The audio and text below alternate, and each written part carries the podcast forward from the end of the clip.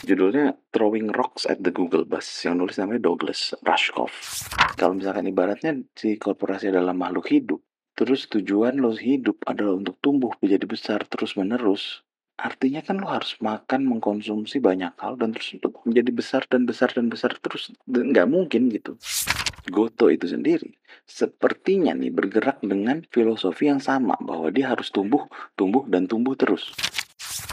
Hei korporasi, bisa nggak sih lu nggak usah tumbuh besar, tapi lu makmur sejahtera gitu, tanpa harus grow.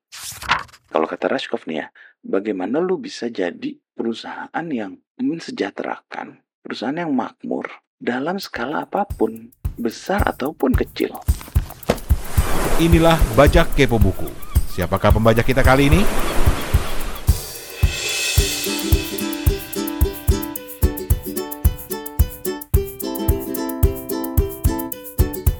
Kenalin nama gue Cak Hidayat, gue akan berusaha ngebajak podcast Kepo Buku ini dengan sebuah um, ulasan spontan tentang sebuah buku yang lagi gue baca. Judulnya Throwing Rocks at the Google Bus yang nulis namanya Douglas Rushkoff. Um, Sebenarnya gue baca buku ini udah agak lama, bukunya sendiri juga emang udah terbitnya udah agak lama. Tapi belakangan gue lagi baca ulang buku itu uh, sepotong-sepotong gitu ya, karena gue lagi melakukan sesuatu lah, lagi nulis sesuatu yang uh, ada keperluannya lah dengan buku ini. Nah, terus gara-gara melihat eh, si kepo buku beberapa waktu yang lalu apa ngumumin bahwa boleh ngebajak si podcast pemenang penghargaan ini jadi semangat pengen nyoba gitu. Tapi terus bingung gitu kan mau ngomongin apa. Nah pertama sih gue mungkin pengen cerita secara umum aja buku ini sebenarnya soal apa ya sebenarnya si buku ini tuh kayak semacam gugatan gitu ya si Rashkov ini kayak menggugat korporasi Nah itu kayak tema besarnya dia adalah selalu menggugat korporasi. Menggugatnya kenapa? Karena dia merasa korporasi yang sekarang ada itu tidak manusiawi. Kita semua mungkin tahu lah ya gitu. Eh, dia banyak sih ngejelasin detil kenapa kemudian korporasi itu tidak manusiawi gitu ya. Maksudnya gimana tidak manusiawi? Artinya dia tidak berpihak pada uh, manusia yang lebih luas gitu, tapi hanya menguntungkan dirinya sendiri si korporasi ini sendiri gitu.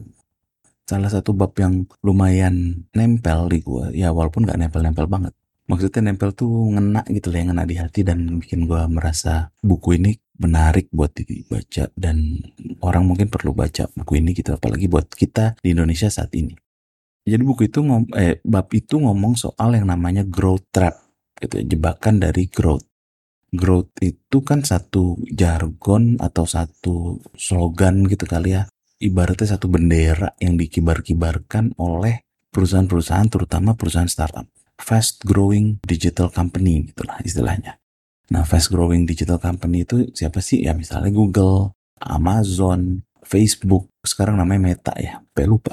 Kayak gitu gitulah perusahaan-perusahaan seperti itu. Yang di belakangnya itu kemudian foundernya biasanya menjadi orang-orang kaya gitu kan intinya bukan di situ. Tapi growth itu sebenarnya sebuah jebakan karena ibaratnya nih kalau misalkan ibaratnya si korporasi adalah makhluk hidup terus tujuan lo hidup adalah untuk tumbuh menjadi besar terus menerus artinya kan lo harus makan mengkonsumsi banyak hal dan terus untuk menjadi besar dan besar dan besar terus nggak mungkin gitu.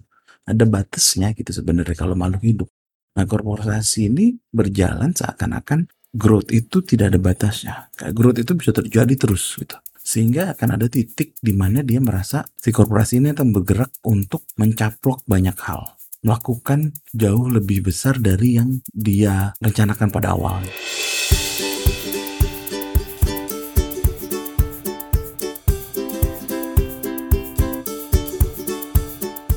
Kita ngelihat salah satunya ini ya perusahaan yang sekarang lagi rame dibicarain karena dia going public gitu kan, yaitu Goto disclaimer sedikit ya gue menggunakan aplikasinya dan sepertinya sih akan ikut beli sahamnya walaupun sedikit. Iseng-iseng aja. Tapi Goto itu sendiri sepertinya nih bergerak dengan filosofi yang sama bahwa dia harus tumbuh tumbuh dan tumbuh terus. Kita lihat kan dia sudah berubah menjadi yang namanya dalam tanda kutip super apps gitu. Apalagi antara Gojek dan Tokopedia sendiri digabung gitu. Dua aplikasi sejuta umat itu kemudian jadi satu perusahaan pasti harapan dia pengen tumbuh dan tumbuh dan tumbuh dan memang potensi tumbuhnya mungkin masih besar di Indonesia pengguna aplikasi itu mungkin masih banyak yang belum make gitu rakyat Indonesia, terutama kalau kita ngomong ke daerah-daerah yang semakin uh, jauh dari perkotaan gitu. Belum lagi kalau ngomong uh, wilayah yang lebih luas lagi, misalkan Asia Tenggara atau bahkan dunia.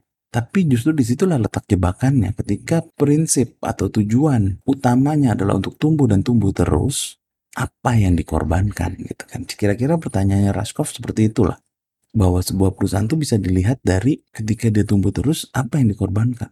Ketika dia berusaha menjadi pemenang, dia berusaha menjadi pemenang satu-satunya. Artinya pesaingnya tuh harus kalah gitu. Bukan untuk hidup bersama nih dengan pesaing-pesaing yang lain.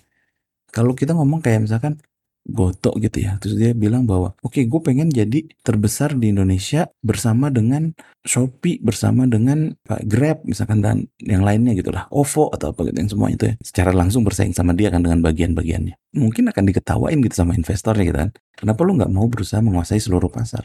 Tapi justru pandangan monopolistik seperti itu yang digugat sama Rashkov dalam buku ini gitu. Dan gue pikir ya itu itu yang itu yang menarik gitu. Nah, gue mau ngutip satu bagian sedikit gitu ya. Si Rashkov bilang gini. The truly successful scalable company in the digital economy may not be the one that can grow infinitely, but the one that can prosper on any scale, large or small. Learning to scale down as well as up may just be the key to longevity in a moment like this, when the original corporate game plan for perpetual growth appears to have reached its limits. That's a lot easier for a new digital company to do from scratch than it is for a major corporation to pivot toward after a hundred years of pursuing growth. Jadi tuh kayak mau ngomong, hey korporasi, bisa nggak sih lu nggak usah tumbuh besar, tapi lu makmur sejahtera gitu, tanpa harus grow. Kita lihat kenyataannya gitu ya kalau di di dunia startup startup gitu ya di dunia hasil-hasil itu. Tujuan besar gitu ya kayak orang tuh apa istilah itu bakar duit gede-gedean. Terus investor tuh nuang duit banyak banget ke startup startup ini supaya mereka grow grow grow grow. Bukan supaya mereka profit tapi supaya grow.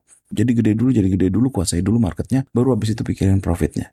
Masalahnya itu kadang tuh kayak siapa Sisyphus ya kayak ngedorong batu ke atas bukit begitu nyampe di atas lu batu itu bakal jatuh lagi ke bawah gitu.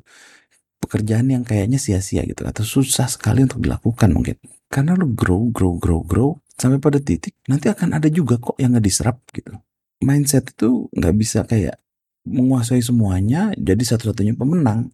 Tapi kalau kata Rashkov nih ya bagaimana lu bisa jadi perusahaan yang mensejahterakan perusahaan yang makmur dalam skala apa pun besar ataupun kecil kemampuan untuk scale down ini yang kemudian oleh Rashkov dibilang harusnya bisa dimiliki oleh perusahaan bahkan ya, digital karena yang baru-baru gitu. Kalau perusahaan yang udah gede udah mungkin udah susah. Kenyataannya sekarang digital company juga tidak melakukan seperti yang dibayangkan oleh Rashkov. Banyak digital company yaitu fast growing digital company yang kemudian kita sering sebut sebagai startup gitu. Padahal startup itu sebenarnya perusahaan rintisan ya. Oke, okay, anyway, ini jadi ngelantur ke mana-mana.